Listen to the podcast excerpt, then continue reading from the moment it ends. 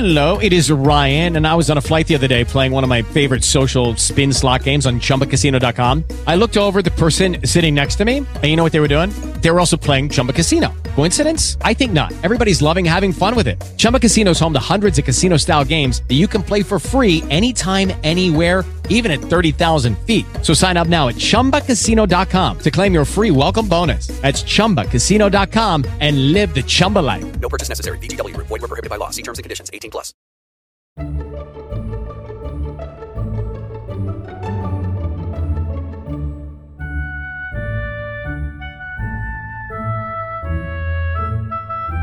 Hola, esto que vais a escuchar es el capítulo 19 de Trasteando en la Escuela del 18 de enero de 2018. Bienvenidos a Trasteando en la Escuela. Yo soy Marta Ferrero y este es el podcast que acompaña al proyecto Trasteando en la Escuela. ¿Cuándo debe un niño aprender a leer y escribir? ¿Estamos presionando demasiado a nuestros alumnos en la etapa de infantil? ¿Está preparado su cerebro para la lectoescritura? Estas preguntas y algunas más se las hemos hecho a Laura Estremera, una maestra trasteadora de audición y lenguaje que además es la autora del libro Criando. Vamos con la entrevista de Trasteando. Empezamos preguntándole a Laura Estremera qué le parece cómo se hace en España, cómo se enseña a leer y a escribir a los niños en el sistema educativo español. En ese tema, sorprendentemente, así como en otros, eh, podemos echar la culpa, ¿no? O, decimos que, es la ley educativa la que está mal planteada. Pues justo en el tema de la, lectoescritura, bajo mi punto de vista, no es eh, del todo mal como está planteado, ¿no? Porque si atendemos al currículum, ¿vale? Sobre todo, o sea, yo me baso en el de, el de Aragón, ¿vale? En el que estamos aquí.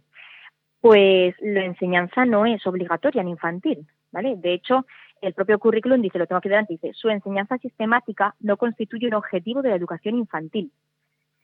Pero mm, yo me imagino que es por costumbre, por tradición o bien por las editoriales, ¿no? Que meten presión, los padres, no lo sé exactamente por qué, que se ha convertido en algo sistemático y parece que sea el objetivo de infantil, ¿no? Salir eh, leyendo y escribiendo. Cuando el currículum, esto creo que es en Madrid, en una comunidad autónoma, en el resto no están diciendo que se haga así. Eh, en Murcia, por ejemplo, creo que empieza a exigirse, entre comillas, en el primer trimestre de primaria. O sea, ya, mm, ya cuando empiezan primero de primaria tienen que más o menos eh, saber eh, leer y escribir, con lo cual, claro, si no se ha trabajado en infantil es complicado. Sí. yo, si no me equivoco, aquí en Aragón está como al finalizar primero de educación primaria, pero es que si tenemos en cuenta realmente lo que es el proceso de lectoescritura, Sí que es cierto que se podrían trabajar habilidades previas antes y esperar a que, a que hubiera una maduración suficiente como para que el niño pudiera completar el proceso pues una vez eh, alcanzada ¿no? esa maduración, en vez de pasarnos tres años queriendo que adquieran algo para lo que quizás no están preparados. Claro, porque muchas veces eh, asociamos esto de la electroescritura con hacer fichas, ¿no? Con decir, bueno, es que los niños tienen que empezar a coger un papel, un, lápiz y empezar ya a hacer trazos desde que entran en un, en un colegio. Y, no es la única manera, ¿no? De, de aprender. Por supuesto que no. De hecho, toda la educación infantil, no solo el primer ciclo, sino el segundo y, vamos, todo infantil debería ser mucho más vivencial, incluso la primaria, ¿no? Y, y, mucho más manipulativo. O sea, no te hace falta estar haciendo líneas en un papel o estar haciendo trazos para aprender a realizar trazos. En el propio método Montessori utilizan otro tipo de, sistemas. Eh, además, todo lo que no se ha vivenciado, lo que no se ha sentido por el cuerpo, ¿vale? O sea, yo si quiero saber dónde está la arriba, tendré que subir arriba. Es mucho más útil irme a una sesión de psicomotricidad. Si quiero vivenciar el abajo, tendré que bajar por abajo. Entonces, todo eso es que no hemos vivido por el cuerpo y lo hemos hecho a través de una ficha, realmente no lo hemos interiorizado. Entonces, necesitamos hacer una ficha, otra ficha, otra ficha, porque no estamos adquiriendo esos conceptos. Eh, lo mismo estamos hablando ¿no? del trazo. Si tenemos en cuenta cómo es el desarrollo del niño y tenemos en cuenta que el desarrollo es cefalocaudal y próximo distal, eso significa que maduramos desde arriba hasta abajo y desde los movimientos más gruesos del centro del cuerpo hacia afuera, nos damos cuenta que el trazo lo que sería utilizar un lápiz, lo que sería utilizar eh, cualquier instrumento gráfico, sería lo último de todo el recorrido. Entonces, en infantil, ¿qué tendríamos que estar trabajando? Pues utilizar todo nuestro cuerpo, o sea, para movernos, para pintar, utilizar eh, superficies muy grandes, muy amplias, y poco a poco ese movimientos irá refinando y pasará de mover toda la mano a querer utilizar el dedo para dibujar en donde sea, a coger, coger ya un instrumento gráfico y nos saldrá el trazo. Cuando no hemos hecho todo ese recorrido y directamente hemos dado una pintura para que el niño haga trazos, encontramos pues eso, muchos bloqueos, muchas dificultades y muchas fichas por hacer hasta que conseguimos que ese trazo pues sea mucho más natural. Eh, ¿Tú crees que es una cuestión un poco de, como decías, de presión de las familias? Es decir, es que fulanito ya lee con tres años y nos da la sensación de que eso significa que es un niño mucho más listo y queremos que el nuestro también. ¿Hay un poco de eso? Eh, yo creo que tenemos eh, muy separado, ¿no? Que queremos, creemos que lo importante es lo cognitivo, ¿no? Lo intelectual. Y, que sume, que reste, que multiplique, que, lea y que escriba. Y nos olvidamos de muchas otras cosas, ¿no? De que el niño y el ser humano es un ser global, que no solamente tendrá que escribir y que tendrá que leer, que sí, claro que es muy importante, pero lo tendrá que hacer en su momento. Y que no por hacerlo antes es mucho mejor. Pues hay sus tiempos de jugar, están los tiempos de otro tipo de desarrollos que van antes que todos esos desarrollos mucho más eh, o aprendizajes mucho más cognitivos. Mm.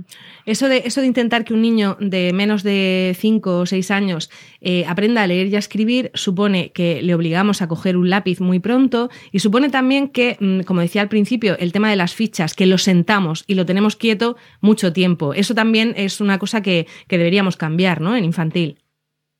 Sí, en infantil y en primaria también, también, sobre todo en infantil, pero también en primaria. Pasan demasiado tiempo eh, sentados haciendo trabajos que son muy rutinarios. Sí, el niño para aprender necesita moverse. El niño se aprende moviendo y se aprende, aprende tocando cosas. Los niños lo tocan todo, ¿no? Vamos a cualquier sitio y no toques, no toques, porque los niños necesitan tocar y necesitan mover y necesitan manipular. Y así, tocando, manipulando, es cuando ellos van llegando hacia la abstracción. Y a veces hacemos lo contrario. Te doy ya una cosa eh, terminada y tú tienes que repetirla una y otra vez. Y cuando lo repitas muchas veces y lo repitas hasta que lo hagas igual que en el libro es cuando lo habrás hecho bien, pero tú no has construido ese aprendizaje. El movimiento, lo mismo, todo el aprendizaje está unido al movimiento y enseguida no queremos que, que los niños se paren. Sí, nos parece además que que se estén quietos es que se están portando bien, que están aprendiendo a hacer algo útil, ¿no? Exacto. A veces eh, el problema es que asociamos que mientras están quietos es cuando aprenden y que mientras están moviéndose están jugando y están perdiendo el tiempo.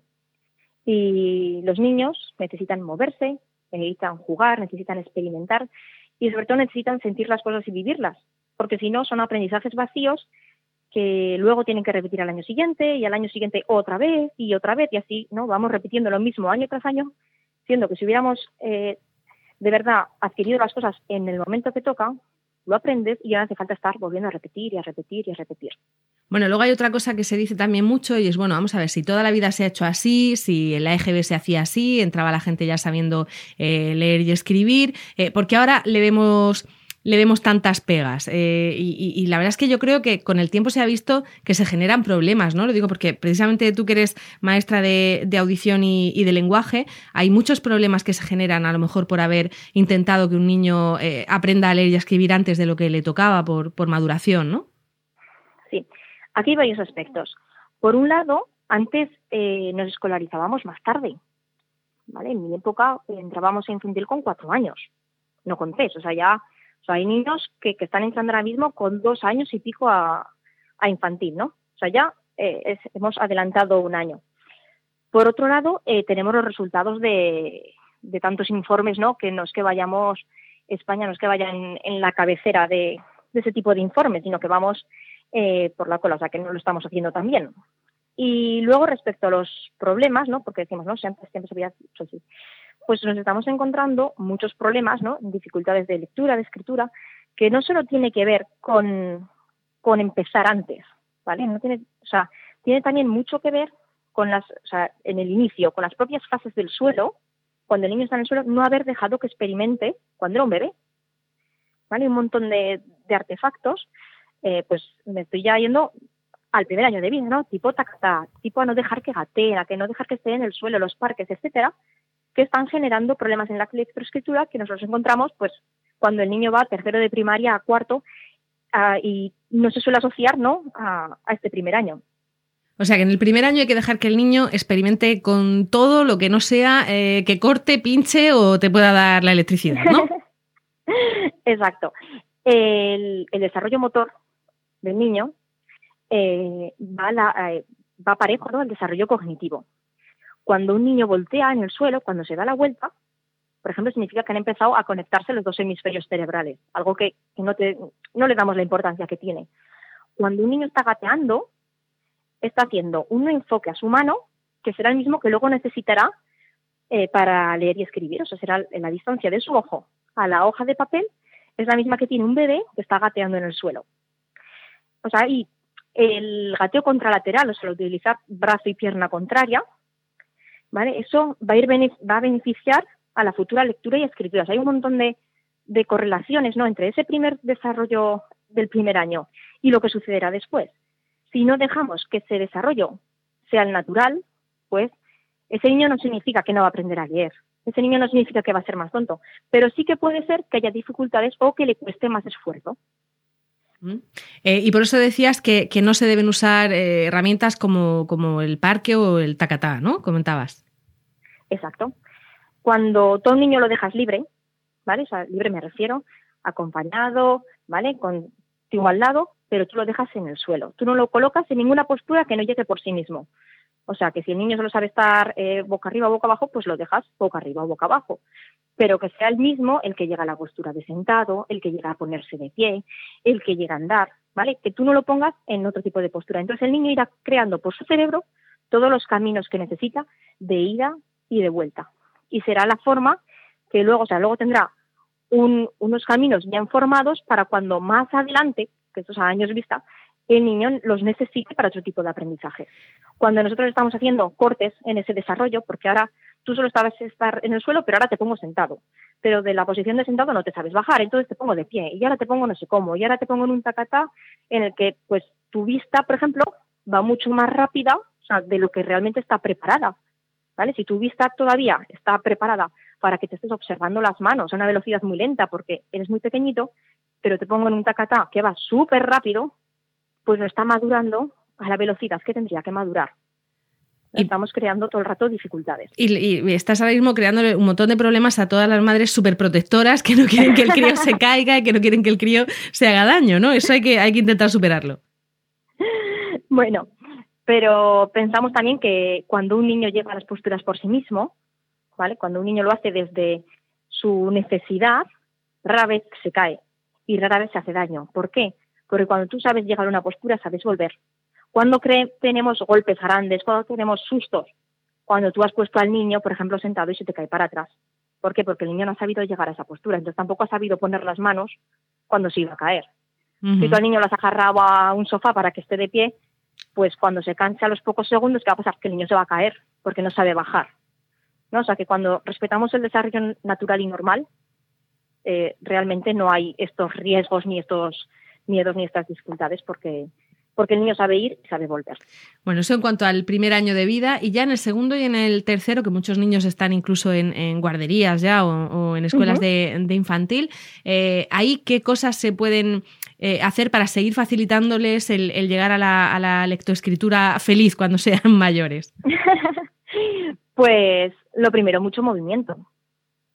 ¿vale? Permitir que se muevan, no que estén ahí sentaditos. Los niños necesitan moverse.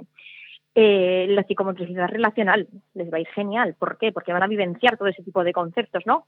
El niño va a descubrir lo que es muchos cuando tenga muchas cosas y no lo puedan, o que algo es grande cuando sus brazos no puedan ni, rodearlo, ¿no? El objeto, un módulo.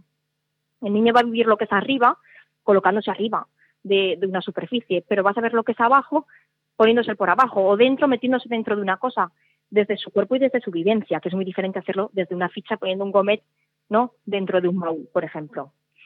Eh, luego, a la hora de pintar, a la hora de, experimentar, ¿no?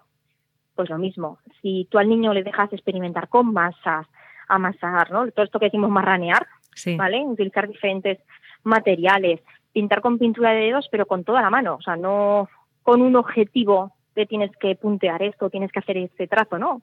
La experimentación libre que parta desde el hombro, todo esto va a repercutir en, el futuro.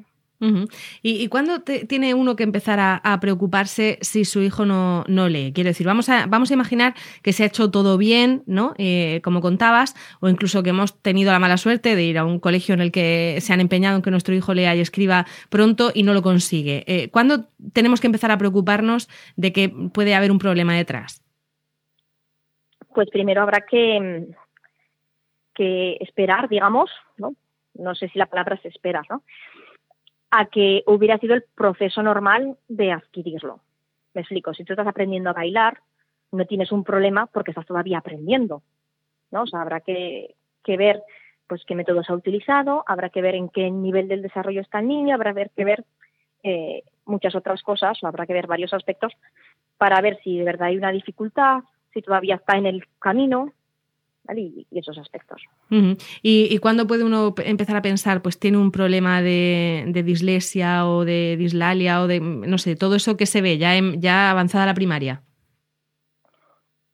Pues me imagino que, en eso, ¿no? O sea, no te sabría decir exactamente que habría que ver cada caso particular, habría que ver cómo ha sido el recorrido de, de ese niño, pero sería, pues sí, a mitad de primaria empezar a observar, pero habría que lo que decimos, tirar tiempo atrás y ver cómo ha sido todo ese desarrollo, toda esa evolución.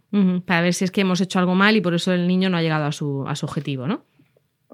Efectivamente. Bueno, oye, otra cosa, eh, ahora que comentabas mm, todo esto que, se puede intentar hacer con, niños pequeños, más, más que que se puede intentar, que deberíamos todos dejar que hicieran eh, los, niños, los niños pequeños, eh, la verdad es que no sé si, si, si, estamos acostumbrados o si la mayoría de la gente no, no, deja que sus hijos estén experimentando en el, en el suelo. No sé qué percepción tienes, porque sé que has escrito un libro, Criando, en el que imagino que que, defiendes pues todo esto que está apoyado además científicamente, no es una cosa que se le ocurra a alguien porque sí, eh, pero ¿qué percepción tienes? ¿Crees que hay gente que está descubriendo ahora este tipo de, crianza o, es algo que se ha hecho toda la vida? No sé, ¿qué percepción tienes tú? Yo creo que nos influye mucho todo lo que nos venden, ¿no? Y los medios. Y si existe una serie de aparatos en el mercado, tú como consumidor crees que están probados y que, y que no por lo menos que no producen ningún perjuicio. Perjuicio. Perjuicio. Eso. no, es, es lo mínimo, ¿no? Tú dices, pues si esto lo venden, pues será porque sirve, ¿no? O es para algo, y más si, si el producto en sí me, me garantiza una serie de resultados. Así que, que es cierto que no estamos eh, dejando que el niño siga un desarrollo normal, pero también porque nos bombardean por, por muchas fuentes, ¿no? Por muchos lados con productos, con técnicas que no son las adecuadas. Eh, realmente tenemos mucha información a mano, que a veces también es desinformación, pero también podemos buscarlo y, y, cribar y ver realmente qué es lo que beneficia y lo que no, no beneficia. A veces un, niño con mucha, con, en una familia con mucha capacidad económica tiene menos recursos al final, ¿no? Porque, porque eso, tiene, eh, va enseguida a lo mejor a la guardería, tiene un parque donde le encierran cuando llega a casa, tiene un tacatá, tiene un montón de cosas, eh, o tiene juguetes muy sofisticados que a lo mejor no es lo que le hace falta, ¿no? Exacto. Eh, realmente no hace falta tantas cosas cuando, cuando tienes un hijo, ¿no? Realmente lo que hace falta es que tú seas consciente de, que vas a, cuidarlo, ¿no? Que tenga afecto, que se le quiera, pero luego lo material, realmente un bebé no necesita prácticamente nada. O sea, para moverse, ¿qué necesita? Pues un espacio en el suelo para que se pueda mover. Para jugar, pues cualquier objeto que, que no sea eso, que no pinche, que no sea tóxico, que no se desmonte, pues simplemente las cacerolas de la cocina, ¿no? Que eso siempre se ha dicho, igual que se dice que se juega más con la caja que con el juguete. Pues lo mismo, o sea, es que las, cosas habituales, lo cotidiano, es lo que no le sirve al niño para desarrollarse de forma natural. Bueno, pues hay que dejar eso, un, espacio de seguridad en el suelo, ¿no? Donde esté más o menos protegido y no tener miedo a que, a que se manche, a que, a que organice un lío, ¿no? Exacto que a veces tampoco es organizar un lío, todo depende de, la mirada ¿no? del adulto. Cuando tú en, en ese lío, digamos, ¿no? Eh, ves que el niño está aprendiendo y que está descubriendo y que es algo que para él le está resultando beneficioso ¿no? y enriquecedor, pues quizá ya no ves tanto el lío. ¿no? Y ves que es más útil eso que acudir a no sé qué clase de no sé qué estimulación, por ejemplo. Vale, que también nos cuesta dinero, nos sacan el dinero también con esas cosas, ¿no? pues de todo ahí, ¿no? Como todo. y dicen, bueno, vamos a enseñar a, a, a eso, a pasar tiempo padre-hijos o madre-hijo. Y dice, pues sí, en realidad eso deberíamos tenerlo todos de, de serie, ¿no? El, el, querer pasar un rato con, con, nuestros hijos y el saber hacer cosas con ellos. Eh, pues Laura Estremera, hemos aprendido muchas cosas. No, no, yo, por ejemplo, no sabía que había tanta relación entre lo que hacen tan pequeñitos con que el cerebro se les ordene de una manera eh, o se les desarrolle de una buena manera. Y, y, en fin, ha sido muy interesante. Te podemos encontrar en, en, en, algún blog, tienes, ¿no? Todavía en marcha. Sí. Cuéntanos. Eh, pues tengo mi blog, ¿vale? Que es actividades para el primer ciclo de educación infantil y la página de Facebook con el mismo nombre. Y luego está el libro que se llama Criando, que se descarga gratuita. Muy y bien. también se puede descargar desde mi propio blog. Muy bien. Y con esa, en esas páginas y en ese blog eh, te pueden preguntar más cosas si alguien tiene alguna otra duda, ¿verdad? Exacto. Estás escuchando Trasteando en la Escuela con Marta Ferrero. Hemos contado en el programa de hoy con Laura Estremera, que además de maestra es miembro de nuestro colectivo de Trasteando en la Escuela, y me han ayudado con la producción del episodio el resto del equipo de Trasteando, Laura Bermúdez, Eva Bailén, Belén Cristiano, María Pérez, Jacinto Molero, Iria Rodríguez, Gema Pérez, Ainara Muruzábal, Domingo Socorro y Noemí López. Y con esto hemos llegado al final del decimonoveno episodio de Trasteando en la Escuela. Gracias por el tiempo que habéis dedicado a escucharnos. Esperamos que os haya resultado entretenido y que nos ayudéis a trastear y a compartir estas ideas. Tenéis toda la información y enlaces de este episodio en nuestra web trasteandoenlaescuela.com y también en la web de la red de podcast a la que pertenecemos, emilcar.fm barra trasteando. En los dos sitios esperamos vuestros comentarios y también encontraréis las formas de contactar con nosotras. Ya nos despedimos y gracias por escucharnos en Trasteando en la Escuela.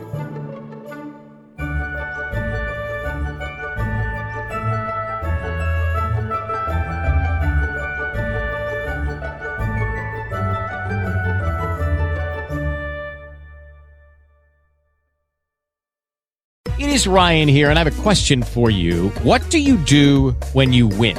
Like, are you a fist pumper? A woohooer, a hand clapper, a high fiver. I kind of like the high five, but if you want to hone in on those winning moves, check out Chumba Casino. At ChumbaCasino.com, choose from hundreds of social casino style games for your chance to redeem serious cash prizes. There are new game releases weekly, plus free daily bonuses. So don't wait. Start having the most fun ever at ChumbaCasino.com. No purchase necessary. VGW. Void were prohibited by law. See terms and conditions. 18 plus.